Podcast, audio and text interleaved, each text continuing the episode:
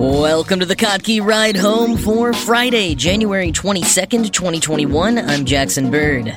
NASA trained an AI to detect craters on Mars, a possible discovery of giant prehistoric carnivorous worms, a new Swedish practice to adopt, and a mobile site that will match you with your film critic soulmates. Here are some of the cool things from the news today. NASA has a number of ways to observe and learn about Mars. There's the Mars Reconnaissance Orbiter, which sends pictures of the red planet back to Earth every day. There's the rovers physically on the planet. Currently, Perseverance is on its way over and will touch down in mid February. But we've never had any physical matter brought back from Mars. And while it's definitely something that NASA scientists are working on, we're probably a ways away. Until then, they have to work with imaging data to discern information about the planet's age, history, safe landing areas for the rovers, and other planetary characteristics.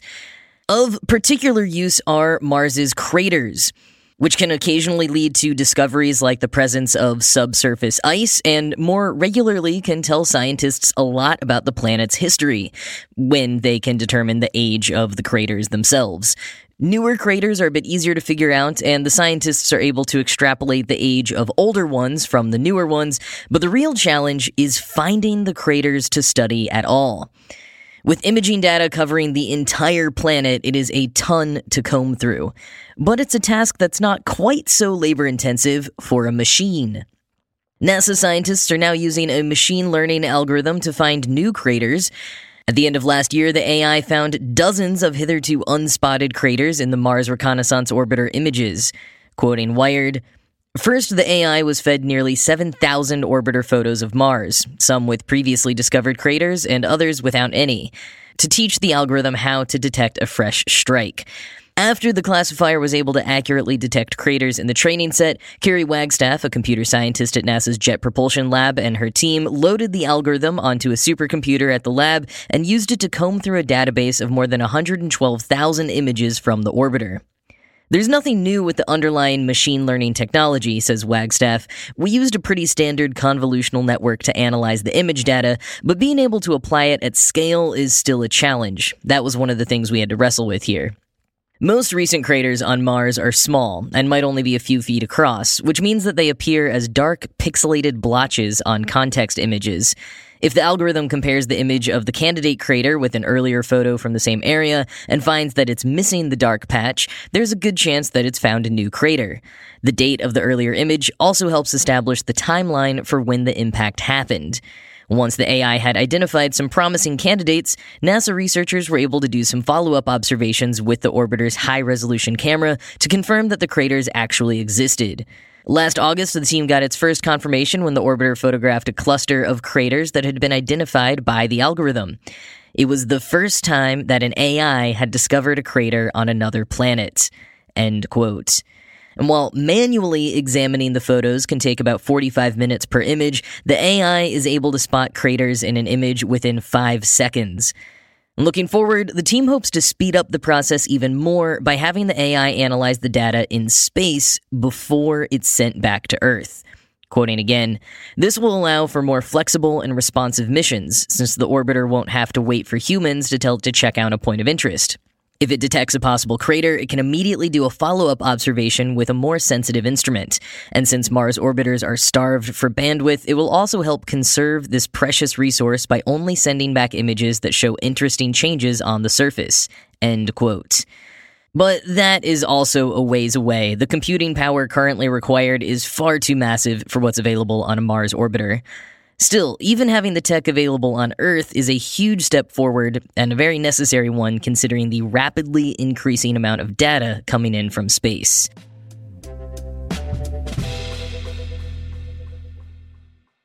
Giant carnivorous worms. Sounds like something out of Monty Python or a Lemony Snicket book. But researchers say they've possibly found the ancient dens of honest goodness giant carnivorous worms. These six foot long marine worms lived 20 million years ago in burrows at the bottom of the sea near the shores of present day Taiwan. At least that's where the 319 trace fossils were found by a team of geoscientists who published their analysis of the fossils yesterday in the journal Scientific Reports. Since the worms consisted of soft tissue, like, you know, worms, they've long since deteriorated. But the team was able to analyze trace fossils left behind by the worms' movements in the burrows. Quoting Gizmodo, the team from National Taiwan University discovered hundreds of pockmarks peppering Taiwan's rocky shoreline. They found the holes veered horizontally as they went deeper, forming a boomerang shaped burrow about one inch wide and six feet deep. The tapering bend of the burrow suggested to the team that the earth beneath the creature either became harder to dig through at a certain depth or became more anoxic. Worms breathe through their skin, so if the soil they're immersed in doesn't have enough oxygen, it can be deadly. Where the burrows opened onto the then sea floor, there was a feathering pattern, the team identified, which suggested that the silty sea bottom had collapsed around the structure in a funnel shape, indicative of a vacuum left by a creature yanking itself back into its lair. They concluded that the animals that made the burrows are close relatives of today's killer bobbit worms. End quote. And just so you know, bobbit worms or sand striker worms are very much still around today, mostly in the Atlantic Ocean, often near coral reefs. They range in length from 4 inches to 10 feet. So, you know, fully horrifying. Ludwig Löwemark, a sedimentologist on the research team, said that at first they thought they were dealing with very fancy shrimp, or possibly some type of bivalve. But, quoting again, the shrimp would have left turnaround offshoot chambers in their dens, while the worms are more of a one way operation. And a bivalve suspect would have had a cul de sac at the end of the burrow, marking where it made space for its shell. End quote. Wired emphasizes, however, that even with ruling those out, there's a lot we can't be sure of. Quoting Wired, the missing morphology is, in fact, a problem, says Terence Gosliner, senior curator of invertebrate zoology at the California Academy of Sciences, who wasn't involved in the work. Bobbit worms belong to a class of worms known as polychaetes, some of which are vegetarians, and some of which grow as large as the predator in question. So it's possible that the feathering of the burrow isn't a sign that the resident had been hunting fish, but rather just poking its head out to feed on other things. I think anytime a worm retracts, it's going to leave similar kinds of feathering, and the collapse structures that they talk about, from my standpoint, says Gosliner, they could well be absolutely right, but there are a lot of other explanations too. End quote. So maybe it's not the prehistoric ancestor of the sand striker worm. Maybe it's even worse. Maybe it was the graboids from Tremors. Now that would be scary.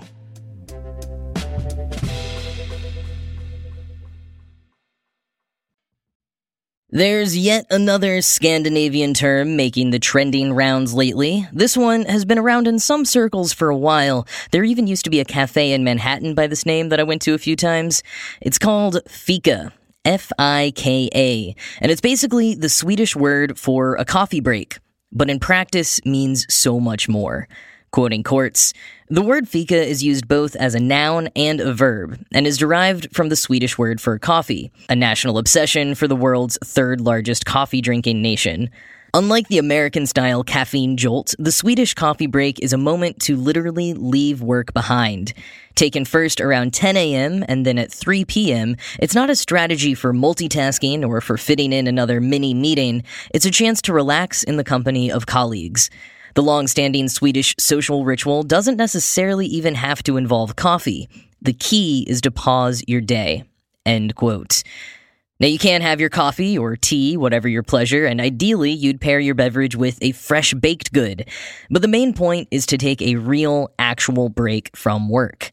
Lars Ackerlund, who owned that chain of Fika coffee shops here in New York City, told Quartz that taking a Fika break two or three times a day makes them more productive. And a number of studies have backed this up. Quoting again, in 2010, a Grant Thornton study found that Swedish workers were the least stressed worldwide. Perhaps in part because Swedish companies are experimenting with the six hour workday and made Fika mandatory. And even though only 1% of Swedish employees work overtime, according to the latest OECD Better Life Index, they're not any less productive. Linköping University professor Viveka Adelsward has studied the history of Swedish social rituals and says breaks like fika may actually boost productivity. Studies show that people who take a break from their work don't do less. It's actually the opposite. Efficiency at work can benefit from these kinds of get togethers, she writes on her university blog. Her observations support a 2014 Stanford University work productivity study that argues for capping the work week at 50 hours maximum. End quote. And Nayako Yano, the general design manager at Muji, says she noticed that Swedish workers are exceptionally good at switching between relaxation and focus. And within office spaces, the fact that the break is taken together across hierarchies, putting all that aside for a few minutes, can really help break down barriers and encourage healthy forms of bonding among colleagues. When I read about Fika, I realized that I've kind of set my schedule up this way without meaning to. I take a mid morning break to have a snack and coffee and pull myself away from the endless feeds and emails I'd been staring at all morning. And then I take another no screen break in the afternoon once this podcast goes up.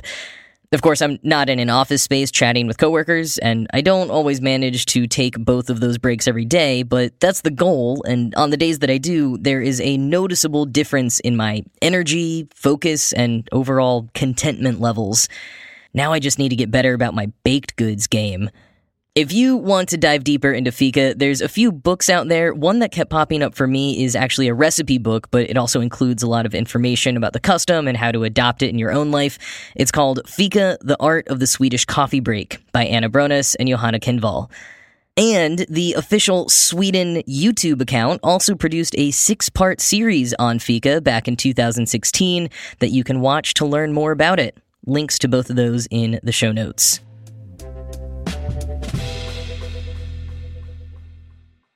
Even with movie theaters largely closed, there are still tons of movies being released on streaming platforms every week, and, you know, an unconquerable backlog on each platform.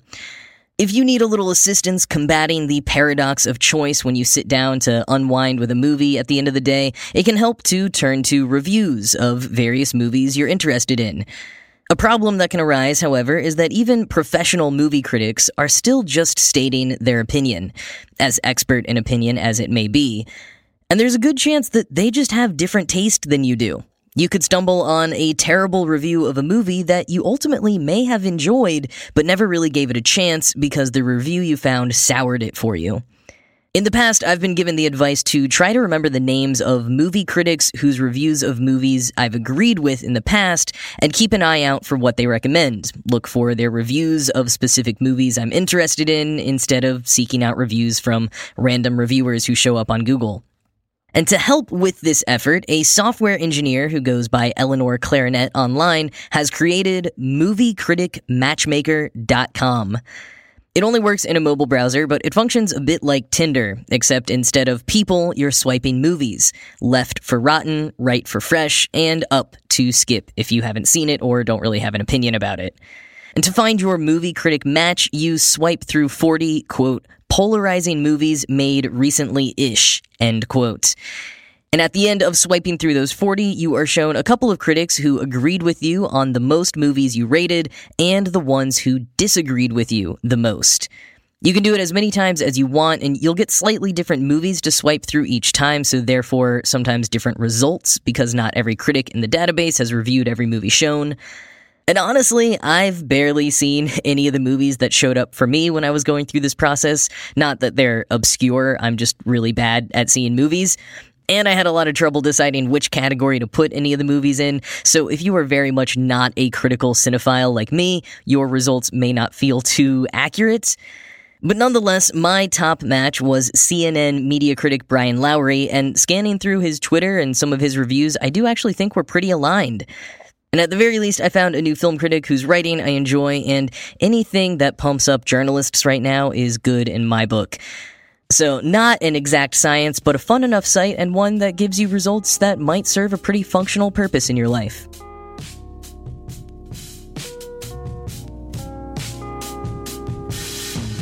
That is it for today. As always, this show was produced by Ride Home Media and Kottke.org. I am Jackson Bird, and I'm going to go take a little fika. I hope you have a great weekend, and I will talk to you again on Monday.